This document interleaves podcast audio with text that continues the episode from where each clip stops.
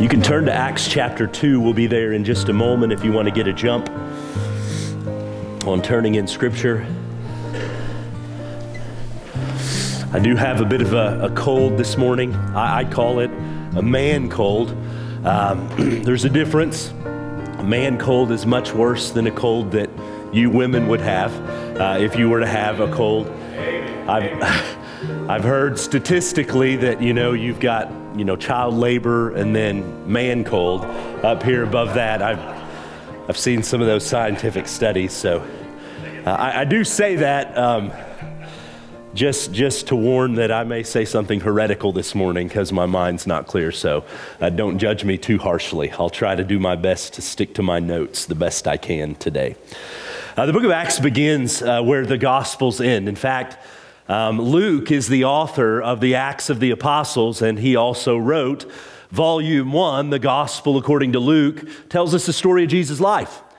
And then volume two tells us the story of Jesus working uh, through the early church and as the gospel would spread. And those form a volume set for us of Jesus' life experience and the beginnings of the church. And Acts opens with Jesus then commissioning his apostles to take this gospel message, to take this good news of him, of the salvation that he brings to the ends of the earth.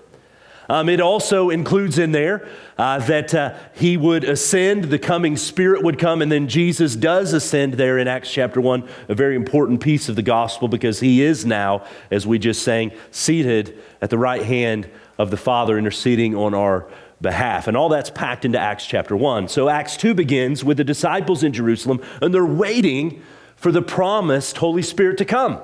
They're waiting for what Jesus told them to wait for, and come he does. Notice Acts chapter 2, beginning in verse 1.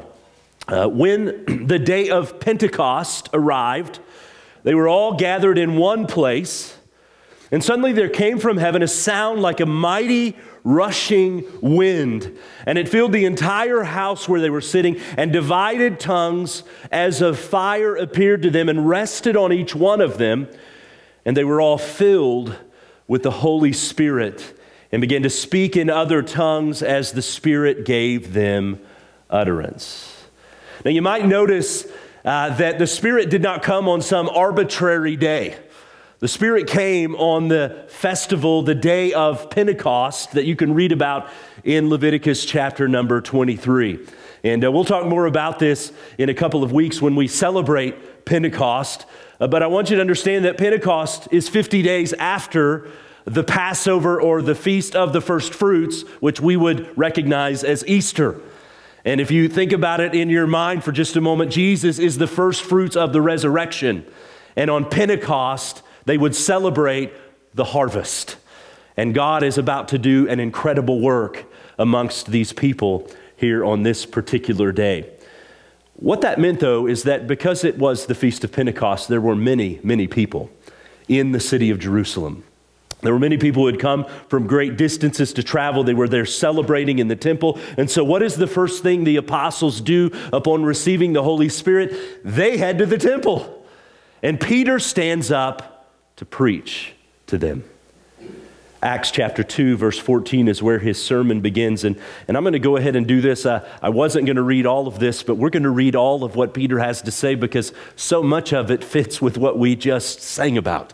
And I want you to see those connections that are there. Peter, standing with the eleven, he lifted up his voice and he addressed the men of Judea and all who dwell in Jerusalem. Let this be known to you and give ear to my words, for these people are not drunk as you suppose since it is only the third hour of the day. But this is what was uttered through the prophet Joel. And he quotes from Joel. And in the last days it will come, God declares that I will pour out my spirit on all flesh, and your sons and your daughters will prophesy, and your young men will see visions, and your old men will dream dreams.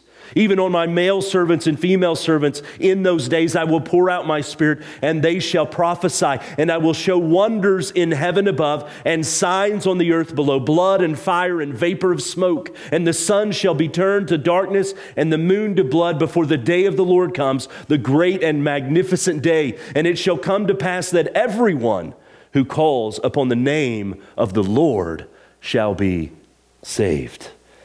And now Peter transitions to make some practical points for them. Who is this Lord? Men of Israel hear these words Jesus of Nazareth, a man attested to you by God with mighty works and wonders and signs that God did through him in your midst, as you yourselves know. This Jesus delivered up according to the definite plan and foreknowledge of God, you crucified and killed by the hands of lawless men. And God raised him up, loosing the pains of death, because it was not possible for him to be held by it. For David says this concerning him I saw the Lord always before me. For he is at my right hand, and I may not be shaken. Therefore, my heart was glad, and my tongue rejoiced. My flesh also will dwell in hope. For you will not abandon my soul in Hades, or let your Holy One see corruption. You have made known to me the paths of life. You will make me full of gladness with your presence. And Peter continues, Brothers, I must say to you, with confidence about the patriarch David that he both died and was buried, and his tomb is with us to this day. Being therefore a prophet and knowing that God had showed with uh, God had shown with an oath to him that he would set one of his descendants on the throne.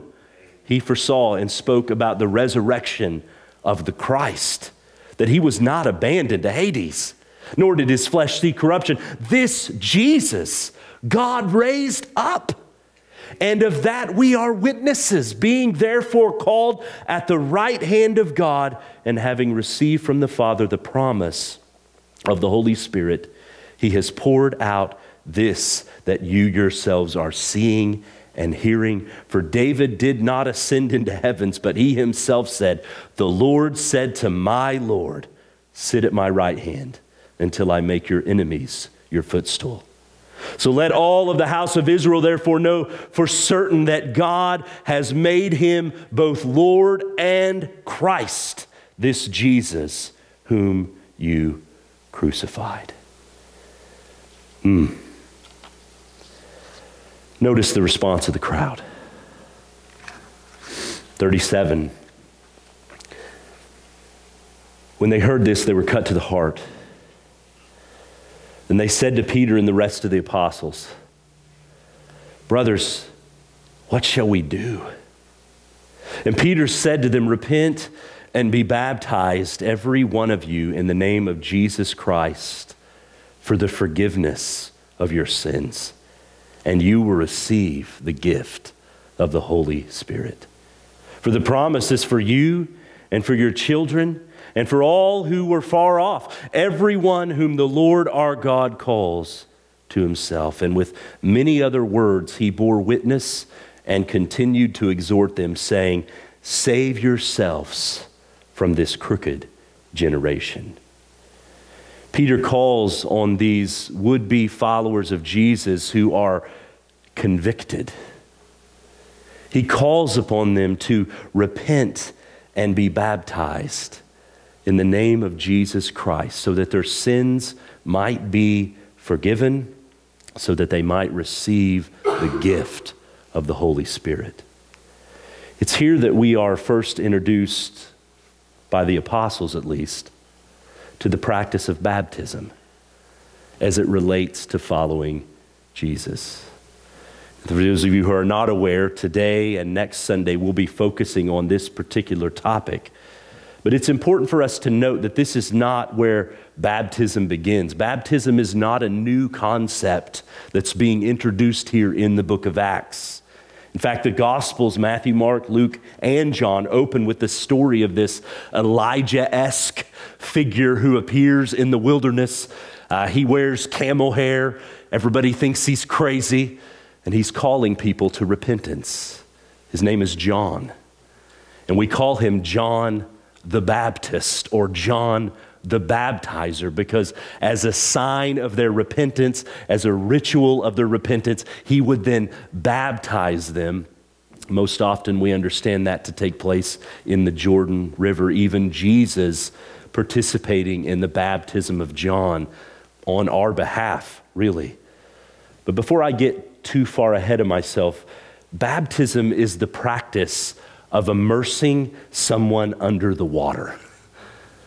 The, the Greek word is baptizo, and, and the word means to immerse. It means to dunk someone, to immerse something. It's used beyond people, even objects and things in ancient Greek language. And so we are, are to understand that John's baptism that he performs and we see happening in the New Testament was a ritual that marked a person's cleansing. It marked a significant change in their life. Uh, one of the cool experiences I had in uh, Jerusalem, or in, I mean, in Israel, when I was there, is I, I actually let my cousin baptize me. Uh, not because I needed rebaptized, but baptized me in the Jordan River in that particular region, just so I could experience to some degree uh, what others have experienced. It wasn't some spiritual thing. No doves came down, landed on my shoulders. I did not hear any voice. Actually, what I heard, and I'll have to show this video sometime, uh, my, my cousin usually has waders on where they were out, and the fish started grabbing at his, his feet, and so he was, he was, oh, and trying to baptize me at the same time. Uh, that's what I heard during that experience. So it was a bit comical and moving at the same time, but. There's also evidence that uh, the religious zealots who dwelled in the Qumran area uh, practiced a baptism. Some connect John to those, those individuals. That Qumran area, these religious zealots are the ones who are responsible for us having the Dead Sea Scrolls uh, that are available to us today. They were scribes who lived out here in the wilderness and they put all of these scrolls in pots and they stayed there for, for centuries until they were rediscovered. They practiced a baptism of sorts. But beyond John, we also know that Jews would wash themselves in preparation for worship. I've got a picture here that I'll have uh, Nathan throw up there. This is a mikveh. And uh, just outside of the south gate, and I got to see these in person when I was in Jerusalem. So, just outside the southern gate into the temple, they've unearthed uh, these mikvahs. I mean, what does that look like? That looks like a baptismal pool. Uh, but before worshipers would enter into the temple, they would go in and they would wash themselves and they would come back out, and then they would go in cleansed, ready to worship Yahweh on the Temple Mount.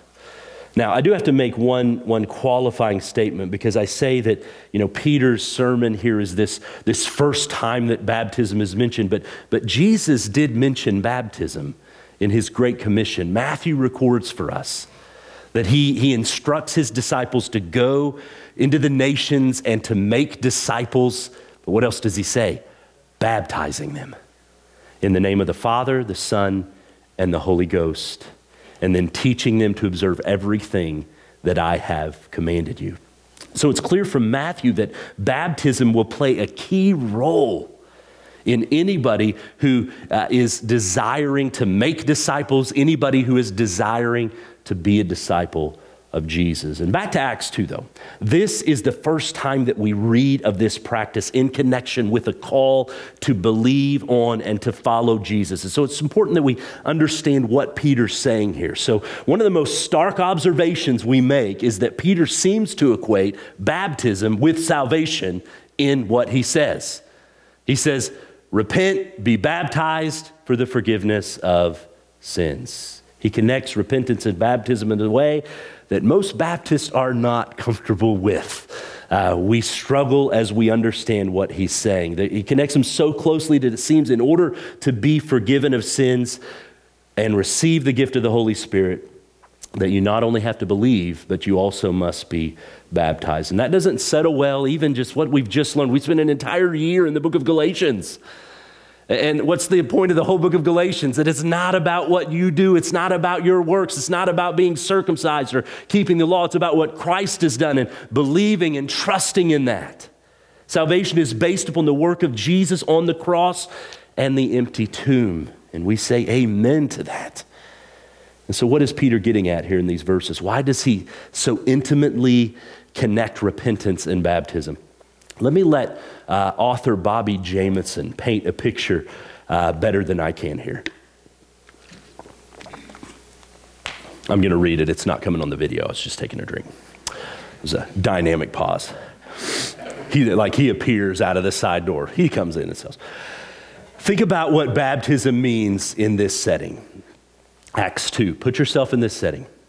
You're in a crowd of Jewish people, some of whom called for Jesus' execution just a few weeks ago. Jesus' disciples are causing a public spectacle, as usual, and they're calling others to join them by believing in Jesus and getting dunked in the water right in front of everyone. To turn to Jesus in faith and baptism is to identify yourself with him and his followers and to distance yourself from those who would reject him. You're being called to a public decision to follow Christ, and that decision is sealed publicly in baptism. Baptism is how you go public with your newfound faith in Christ. Robert Stein writes this. He says in the New Testament, conversion involves five integrally related components or aspects, all of which really take place or took place as we see in the New Testament at the same time, usually the same day. Five components are repentance, faith, confession, then the regeneration the work of the Holy Spirit that he does, and baptism. This is what we see in the New Testament according to Stein. So, for the first century believer, being baptized was a part of their salvation experience. Jesus' following experience was being baptized to make that a public expression, to express your salvation, to go public with your salvation. To be baptized was, was intimately and immediately connected to repentance and faith and confession and regeneration. There wasn't a gap. In about six weeks, uh, me and Faith will celebrate our anniversary where 20 years ago we stood right where I'm standing now and we exchanged vows, we exchanged rings. Um, the, the pastor pronounced us husband and wife. After the service, he went back and signed a document, and some witnesses signed a document. Is our wedding day. And uh, one author helps us understand it this way. So, so, at what point were we officially married? Is it the exchanging of rings? Is it the exchanging of vows? Is it when we're pronounced this? Is it when the document is signed? It, it, it, doesn't really matter, does it? It's all one unit, it's all one thing in our mind. And so it is with salvation and baptism for those in the book of Acts. It's connected. Their repentance, their faith, their confession, their regeneration, their baptism. That's why Peter uh, does the unthinkable and connects this, this action in with repentance and marking it as something that offers us forgiveness of sins. And what I hope you see, though, is that in Acts, baptism is a part of that experience. It's not a separate event, it's not meant to be something different. And we clearly see that in Acts 2:41. Uh, you know, following right where we left off, what happens? Those who repented and believed, they were baptized. There's a lot of them too. They had to have a lot of mikvahs open. I don't know where they did this or how they did this, but they baptized 3,000 people on that particular day. I also want to point out that those who were baptized, those uh, who, who had confessed and repented, they connected themselves to the church. They begin to follow the apostles' teaching. They began to gather together for prayer and the, the breaking of bread and the celebration of Jesus. They, they connected themselves. Baptism not only publicly displays your faith in Jesus, it also publicly identifies you with other Jesus followers who have been baptized. So, have you been baptized? Have you made public your faith in Jesus? Have you connected yourself to a local church to be fed, to have fellowship, to engage in prayer? And if, if you would say, No, I have not, then, then why not? Why not be baptized? Why not connect yourself? But this is not simply an isolated event in Acts 2. Uh, I want to take the rest of my time and we're going to work through the book of Acts just pretty quick and look at several passages of Scripture that show a pattern for us of, of how people responded in faith to Jesus in the practice of baptism. These will be on the screen, so you don't have to turn to these. We're going to throw them up as quick as we can. Acts chapter 8, verse 12. Notice what happens. But when they believed Philip as he preached good news about the kingdom of God and the name of Jesus Christ, they were baptized, both men and women. When they believed, they were baptized. Acts 8 35. Then Philip opened his mouth and beginning with scripture, he told him, we're speaking of the Ethiopian eunuch. You remember he's running behind, beside the chariot. The Ethiopian eunuch's going, I don't know what this means that Isaiah is writing about. And so Philip opens his mouth and explains the good news about Jesus. And as they were going along the road, they came to some water, and the eunuch said, See, here is water. What prevents me from being baptized?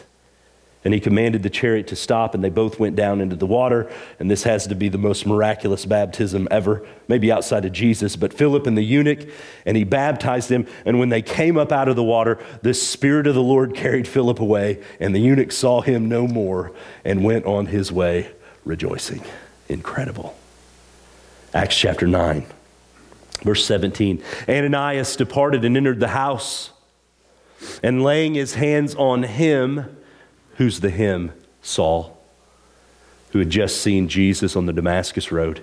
He laid his hands on him and said, Brother Saul, the Lord Jesus, who appeared to you on the road by which you came, has sent me so that you may regain your sight and be filled with the Holy Spirit. And immediately something like scales fell from Saul's eyes, and he regained his sight, and he rose and was baptized.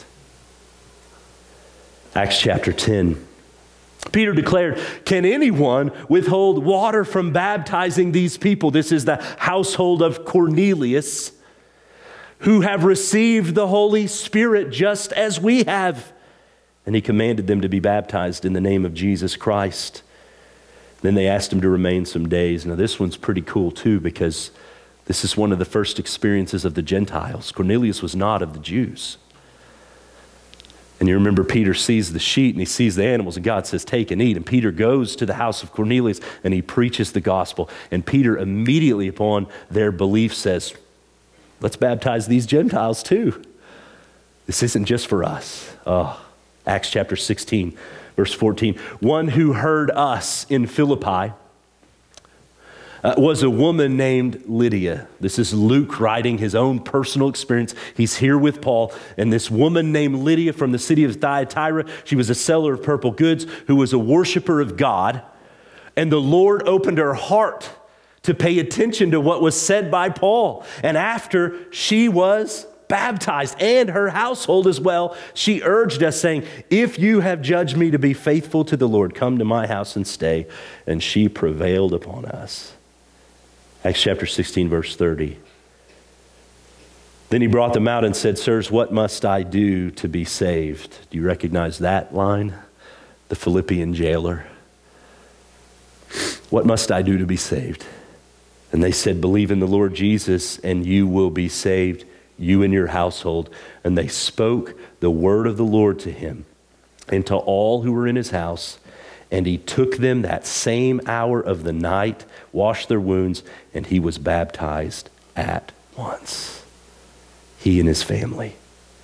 And he brought them up into the house and he set food before them. And he rejoiced along with his entire household that he had believed in God. Acts chapter 18, verse 8.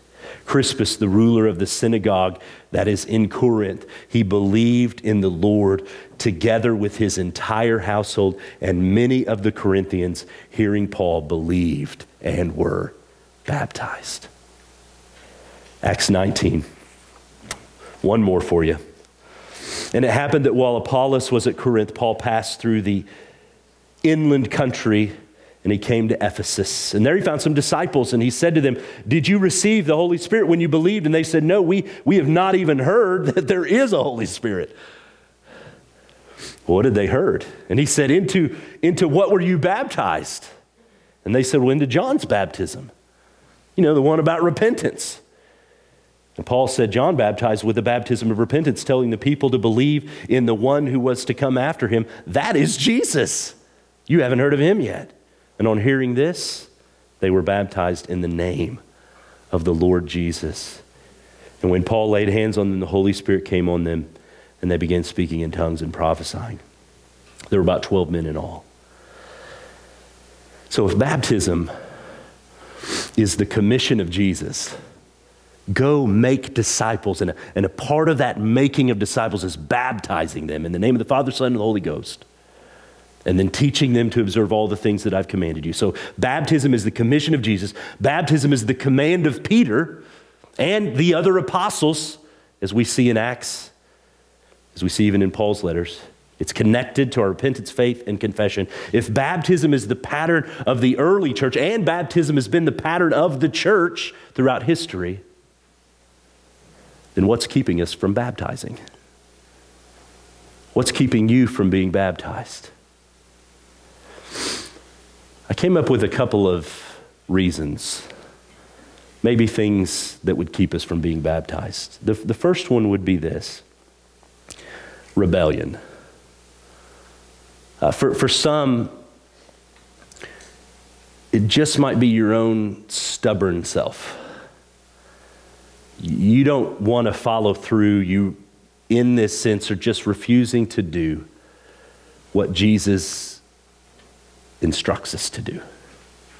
And I don't know the inner workings of that rebellion for you. I don't know what it is uh, that, that causes you to not want to do that. But today, the Lord that you claim to love is inviting you to repent and to walk in obedience and to be baptized.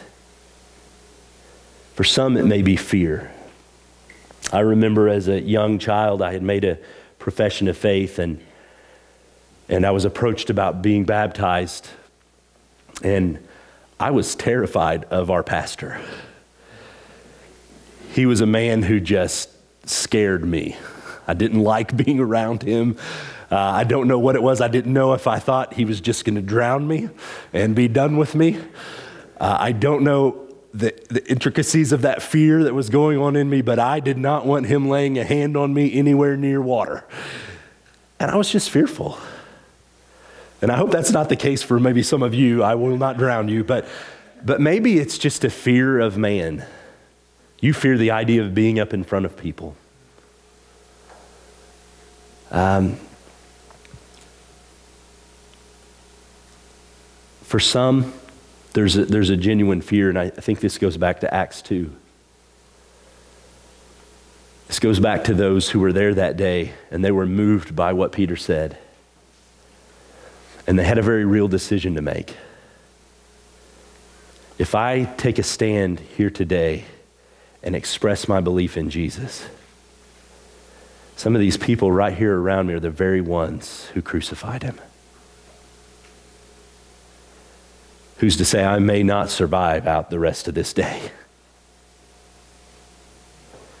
Uh, about two years ago, me and some of the other men were able to watch a video that was put out by Elam Ministries, and it's a ministry that's particular to Iran. And we were able to watch and hear the testimonies of, of several uh, who had made professions of faith in Jesus, and we were able to watch them be baptized in the ocean. And for them, that's a very real Acts 2 experience. There can be a real fear there because upon that action of being public with their faith, they may be completely disowned by their family. They may be put on a list by the Ayatollah and any who would want to take them out to remove them, as we've seen story after story unfold. Some of them have very real things to fear. I don't know what fear may be driving you, but perfect love casts out fear. And don't let fear keep you from obedience to Jesus. For some, it may be a lack of understanding, and that's what I hope to accomplish in looking at the book of Acts today. And next Sunday, as we'll look at what does baptism signify? What are the pictures of baptism? Why is this so important for us? And I hope that that will address some of that lack of understanding for you and your family. And hope you see that it is a, necessary component for anyone who says, I want to follow Jesus. I want to be his disciple. And the fourth thing that I came up with was this opportunity. And, and this one falls on me. Maybe I have not been clear. I think in some cases that may be very true. That this is the way for a follower of Jesus. This is that step for a follower of Jesus to follow in baptism. In the past, and, and this will continue to a degree, been very cautious with children. I had the experience like probably some of you had where I was baptized at a young age and I made it a few more years and realized I had no idea what I was doing. and I think that, that experience for me has led me to, to be too cautious as we think about our kids who have expressed faith in Jesus, made professions of faith in Jesus. We still want to urge caution and we still want to make sure that there's understanding in that, especially for those who are of a younger age.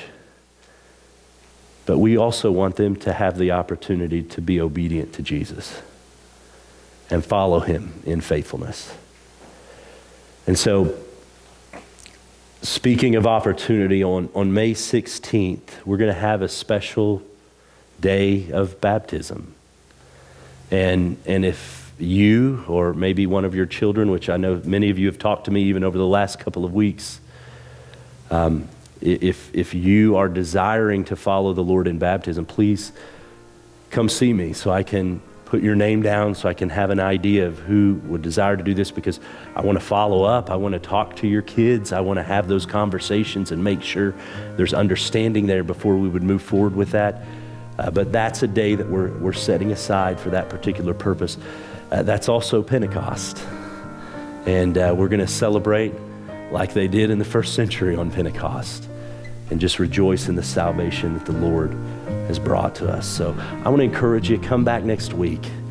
Next week, we're going to get in more of the nuts and the bolts of what baptism signifies. And let me tell you something it's beautiful. It's a beautiful picture that God has given us of the salvation that He has given to us in Jesus. And so I hope you can be here next week as we will begin to walk through some of those things as well.